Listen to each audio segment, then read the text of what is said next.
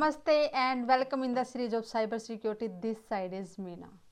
Today I will discuss about how can you save BIOS from dangerous cyber attacks. Actually BIOS is a very small software and why attackers are targeting it. The question is that BIOS is running when you just power on your system and it is having really wonderful or we can say powerful privilege over the hardware of your system. And when attackers will attack on it they, they can uh, control your system and can be undetectable by, by most of the security softwares. Okay? Because most of the uh, security softwares whatever we are using uh, antiviruses they are working on detecting the malwares on the uh, operating systems and whatever the applications we are running. But bios is running before the operating system. So this area is undetectable. That's why attackers are targeting uh, your bios. So before starting discussing about what type of attacks they are doing let's just have a look on what exactly is the BIOS and how it works. So, most of uh, in uh, we guys are in IT and know about the BIOS. So, just let's talk little bit about it.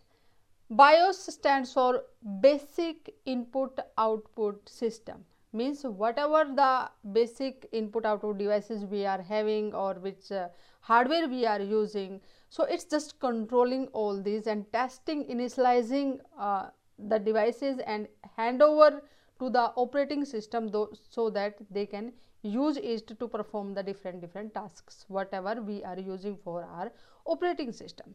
Okay so uh, bios uh, there are uh, basically two types legacy bios and UEFI that stand for unified extensible framework interface. Okay that's some uh, advanced uh, uh, type of bios. Okay so here i will discuss on the only on the legacy bios working. Okay and the UEFI is just providing the more security and the uh, say user friendly interface. Okay and uh, more of the functionality it support like uh, supporting the high um, bit of the operating systems or uh, high bit operations it is supporting or uh, uh, more uh, memories they are supporting. Clear? So uh, when we just power on our device BIOS starts from at that point. So first of all it will look where exactly the piece of that software residing. So which uh, th that can be on um, mostly on the our motherboard okay on the BIOS chip. It can be in the flash. Clear? So after finding it where is that uh, BIOS software reside? And uh, after initializing it it will just send the power to the different different part of the computers or we can say hardware to check that functionality whether it's working properly or not. Okay? If they pass the test then the next process will start. Otherwise uh, there will be error display on uh, your screen and it will tell you what type of uh, error it occurs. Clear?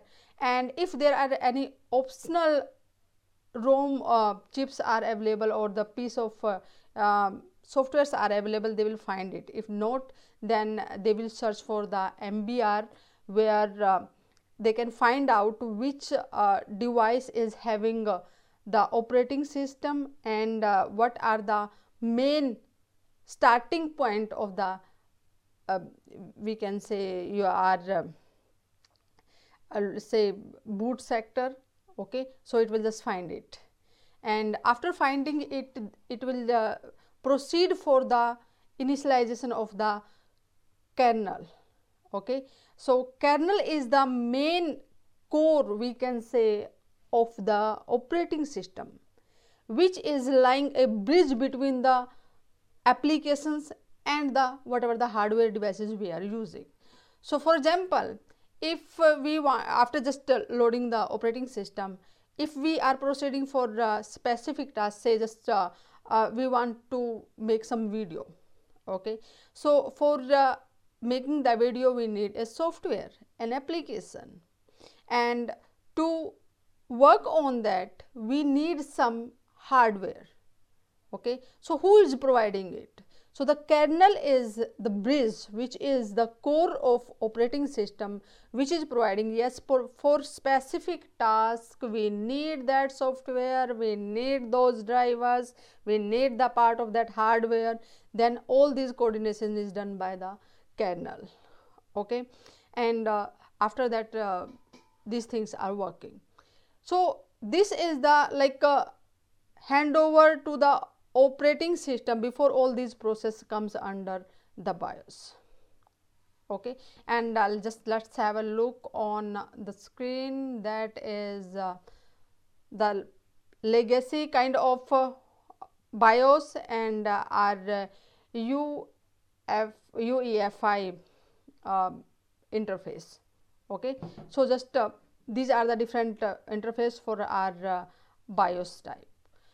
Now the question come why the attackers are targeting? What they get performing attack on the BIOS. In the diagram you can see hardware or the firmware we can say. Those are at the center point of this uh, diagram. Okay? So at that level okay the, our firm, firmware is uh, the software that run on a hardware uh, we can say this permanent software.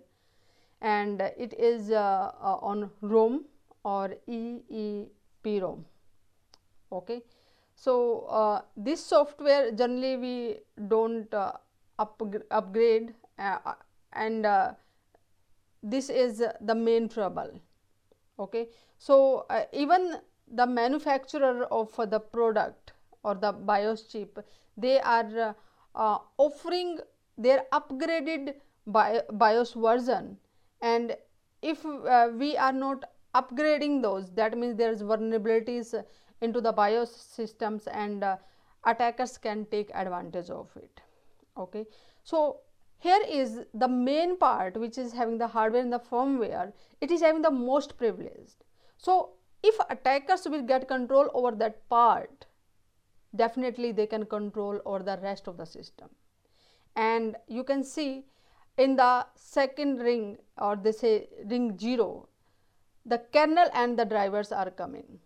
Okay so the i told you the kernel is the main part of the operating system which is hand, handling the task to assigning which resources required for performing particular task for the uh, whatever the application we are using. Clear?